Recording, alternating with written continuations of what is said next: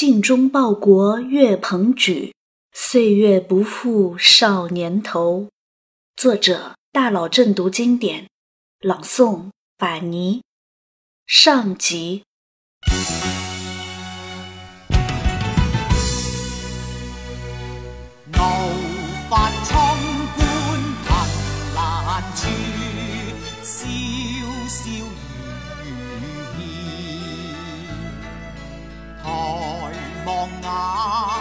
仰天长啸，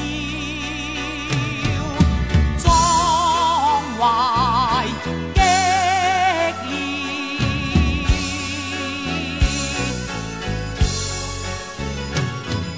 三十功名尘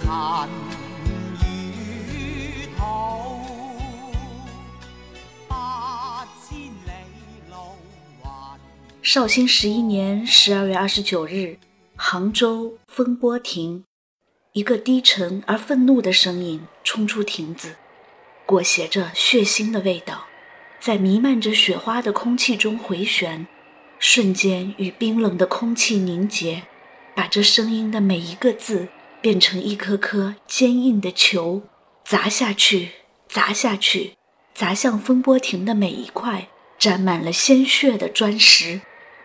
天日昭昭，天日昭昭。风波亭里，凶狠的狱卒手拿大锤，狠狠地朝一个满身满脸是血的将军胸口锤下去，一锤又一锤。将军怒目圆睁，似乎要把眼眶睁裂，旋即他心肺剧烈，轰然倒地。冰冷的盔甲里。一缕冤魂从他的躯体里直冲出来，久久不肯离去。没有人注意到，狱卒用来让他供认罪状而被他撕碎的几片纸，随着一阵风打着旋儿飞向了天空。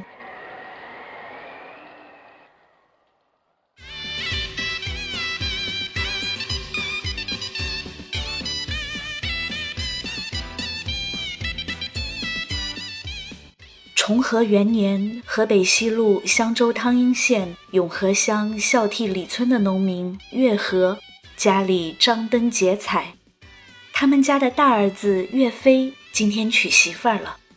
岳飞和新娘子在大家的笑声中入了洞房。岳飞有些羞涩，忽然他看见最心爱的弓放在床上，赶紧走过去拿开它。发现弓下面压着一张小小的纸片，上面密密麻麻写满了蝇头小楷。他拿起来看，居然是写给他自己的一封非常简短的书信。汝名岳飞，字鹏举，生来履历惊人，师从周同学艺。我大宋九年后遭遇奇耻大辱。望汝宁饿死，勿投军，否则后悔晚矣。若不听吾，切记宗泽是汝之贵人，远离杜充，万勿离开开封。汝妻名李娃，明年可得子，善待汝儿，善待汝儿，善待汝儿。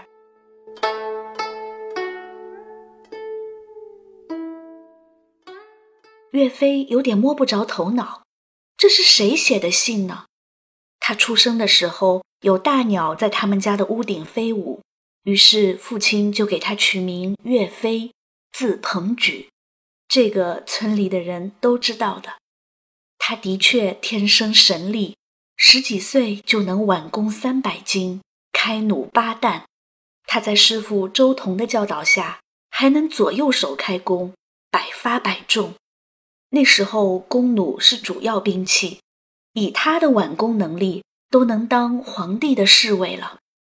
这个写信的人看来应该认识他，写这些话是为了获取他的信任。但是后面的话真是驴唇不照马嘴，这都什么呀？什么奇耻大辱？什么万物投军？还有后面那些人名儿，听都没听过。更可笑的是，说他的妻子叫李娃，妻子明明姓刘嘛。善待乳儿，还说三遍，哪个当爹的不疼自己的儿子呢？这个人要么有病，要么就是和他开玩笑的。岳飞随手把那张小纸片扔了，似乎他听到了屋子的角落里传来一声悠悠的叹息。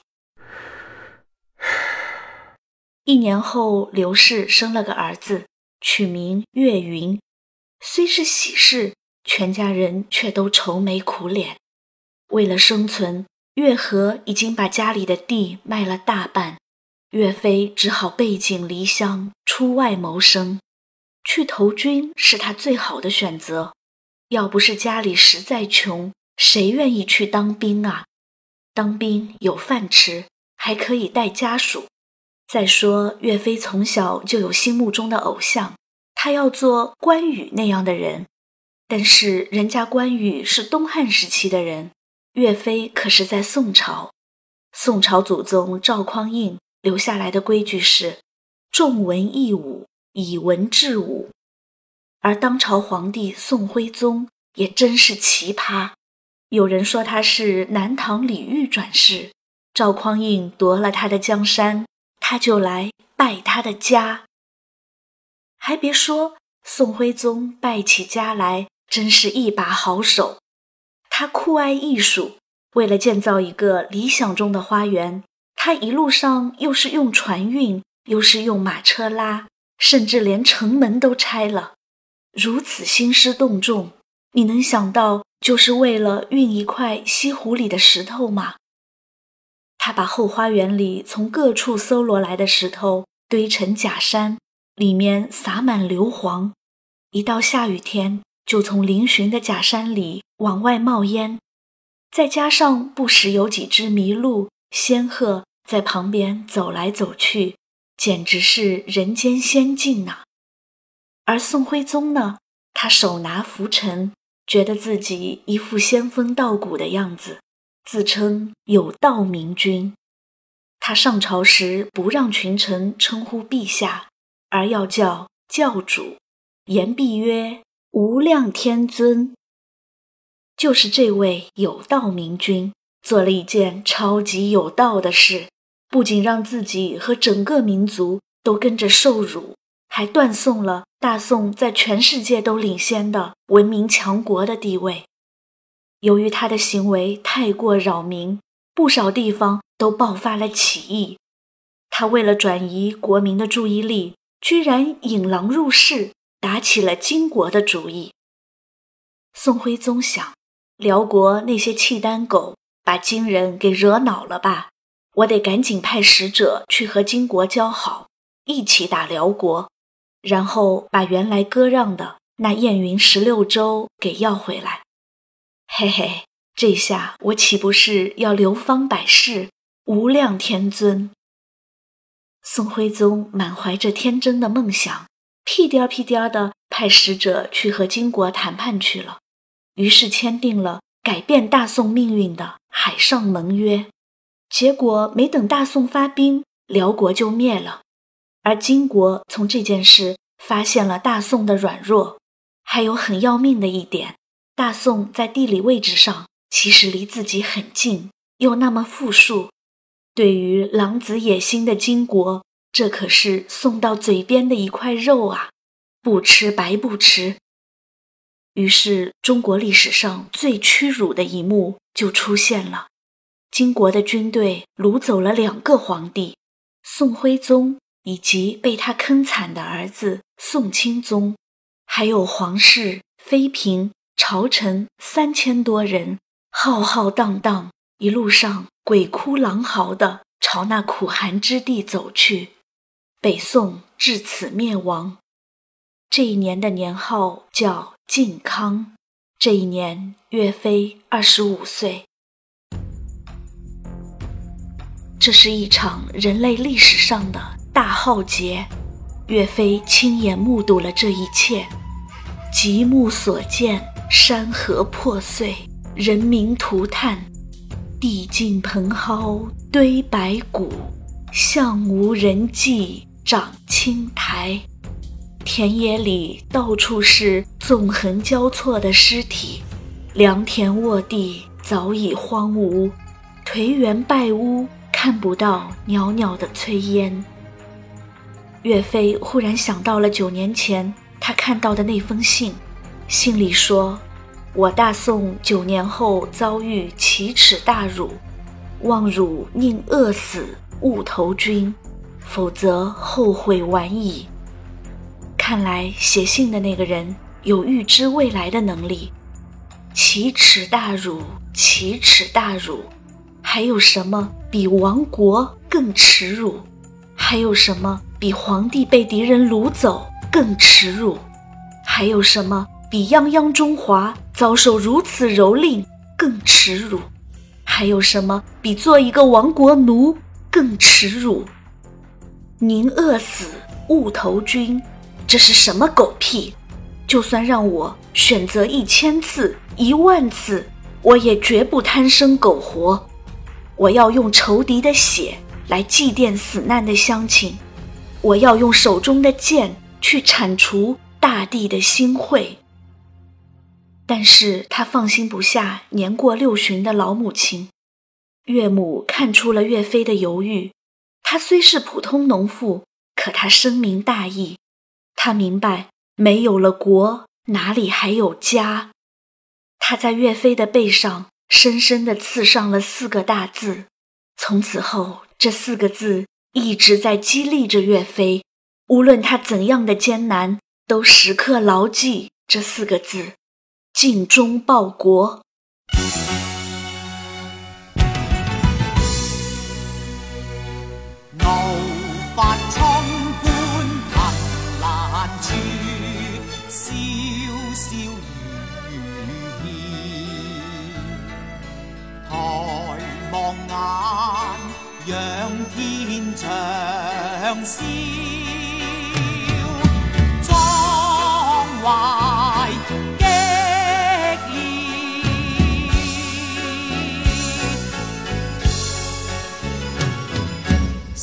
三十功名尘与土，八千里路云和。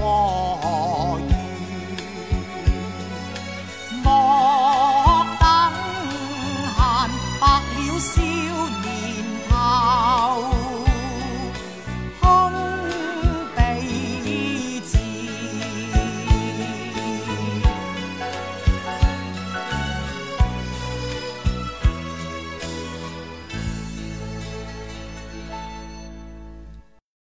是岳飞没有想到，生活充满了变数。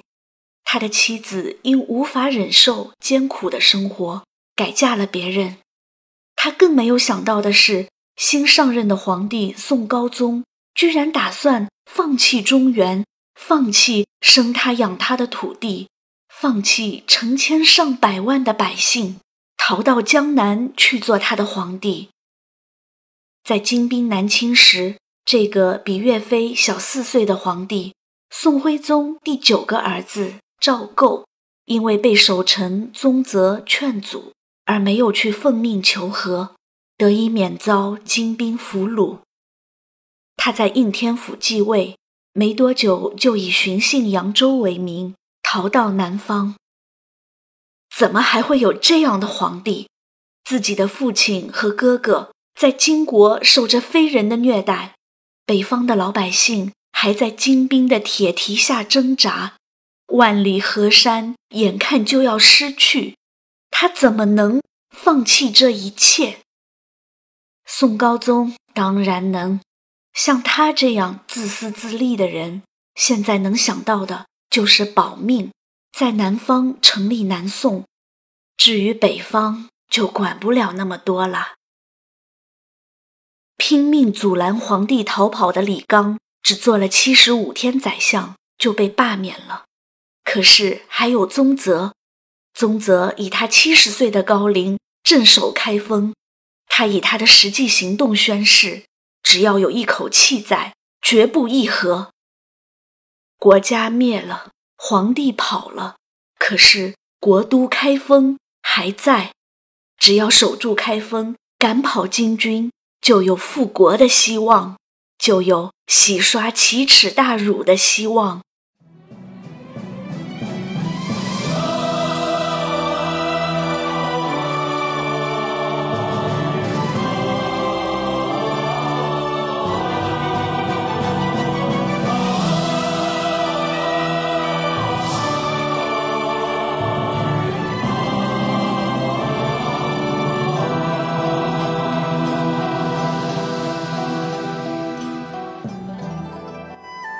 终于，在金国统治下的北方百姓揭竿而起了，星星之火已成燎原之势，一支支头裹红巾的队伍迅速遍布北方。他们以游击战的方式神出鬼没，偷袭金营，把这些金人气得屠戮无辜的百姓以泄愤，这使红巾军燃烧得更加炽烈。王彦带领的队伍被人称为八字军，他们的脸上刻着“赤心报国，誓杀金贼”，在太行山区把金兵杀得闻风而逃。在东北金国的老巢，几千名被驱逐北上的汉族奴隶，他们以上山砍柴为名，置办长柄大斧，他们要劫持金太宗。杀过黄河，虽然被叛徒出卖，最终失败，可这就是中华民族的血性，宁可死，也绝不做亡国奴。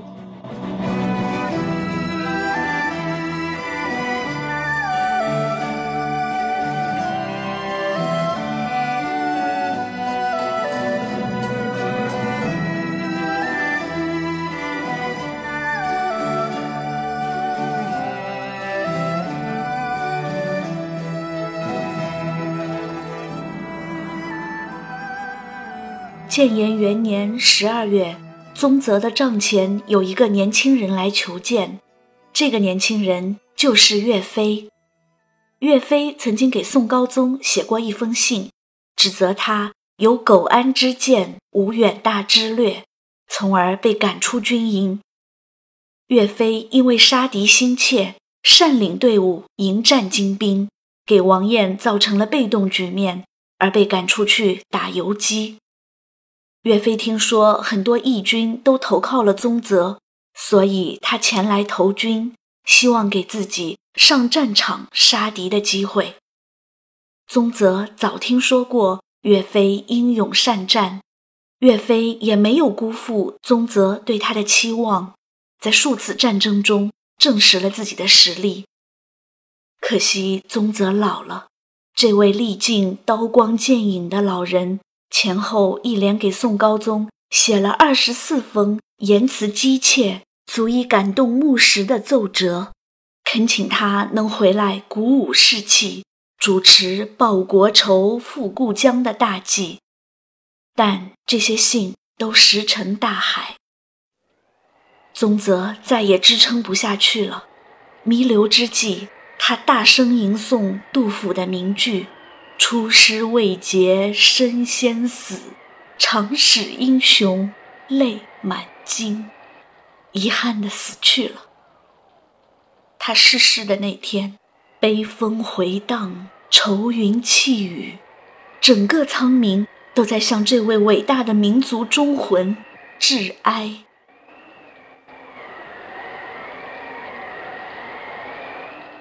岳飞一生受宗泽教诲最深，从此后，岳飞就要接过宗泽的大旗，用一生去实现他尽忠报国的誓言。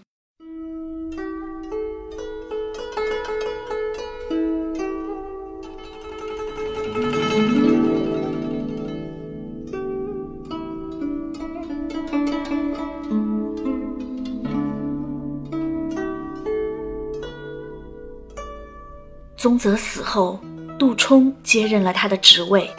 岳飞记得信中有一句话说：“远离杜充。”可他不能走啊，他要实现宗帅唾手燕云的矢志，连接河朔的远谋。然而杜充来后，立即终止了宗泽所有的北伐部署。两年后，金军发动全面进攻，杜充想到的办法，居然是下令开掘黄河的大堤。结果滔滔黄河水没有阻挡住金兵，反而淹死了许多无辜的老百姓。之后没有丝毫愧疚的杜充，觉得开封这个地方太危险了，竟然决定弃城逃跑。岳飞气的跑到杜充的营帐里去指责他，可是留下来又能做什么呢？难道还是在深山中打游击？只有当上将帅，才能实现北伐的愿望。岳飞做了这个决定以后，心情分外沉重。他和军士们眼泪汪汪的，五里一徘徊，十里一回首，向被宋高宗和杜充丢弃的故土依依惜别。岳飞他们渡过波澜壮阔的大江。进驻建康府之后，他多次派人潜入汤阴县，才将母亲和两个儿子接到军营。在这里，他认识了江南女子李娃，和她结婚。李娃孝顺母亲，爱护岳云和岳雷，是他陪伴了岳飞一生。而杜充在他主持前沿军务之时。宋朝丧失了大约三分之一的土地，可是有眼无珠的宋高宗还为他加官进爵，甚至拜他为相。可恨的杜充在金兵攻到江南之后，立刻投降了金朝。原本已经在临安安顿下来的宋高宗，又开始往南逃跑，他跑到明州。再从明州航海南逃，朝廷漂洋出海，去向不明，又向杜充投降金军。许多将士原本就是盗匪出身，为了生计，又重新以掳掠为生，军心浮动，人人都不知道下一步该走向何方。坏消息不断的传来，金兵占领了健康府。并开始屠城，金兵拿下了临安，并在此纵火三天三夜。金兵搜山捡海抓赵构，没有抓到，杀光了明州的百姓，尸体发臭，无人掩埋，已经招致了可怕的瘟疫。惨绝人寰，惨绝人寰，惨绝人寰！是战是退？是追随宋高宗的脚步，还是留下来召集兵马抗击金兵？岳飞陷入了人生中一次艰难的抉择。天驾青衣马长啸，万里孤月照。梅路辽远，何以回家。吃单位过头路跑，铁血火中烧，复古烧。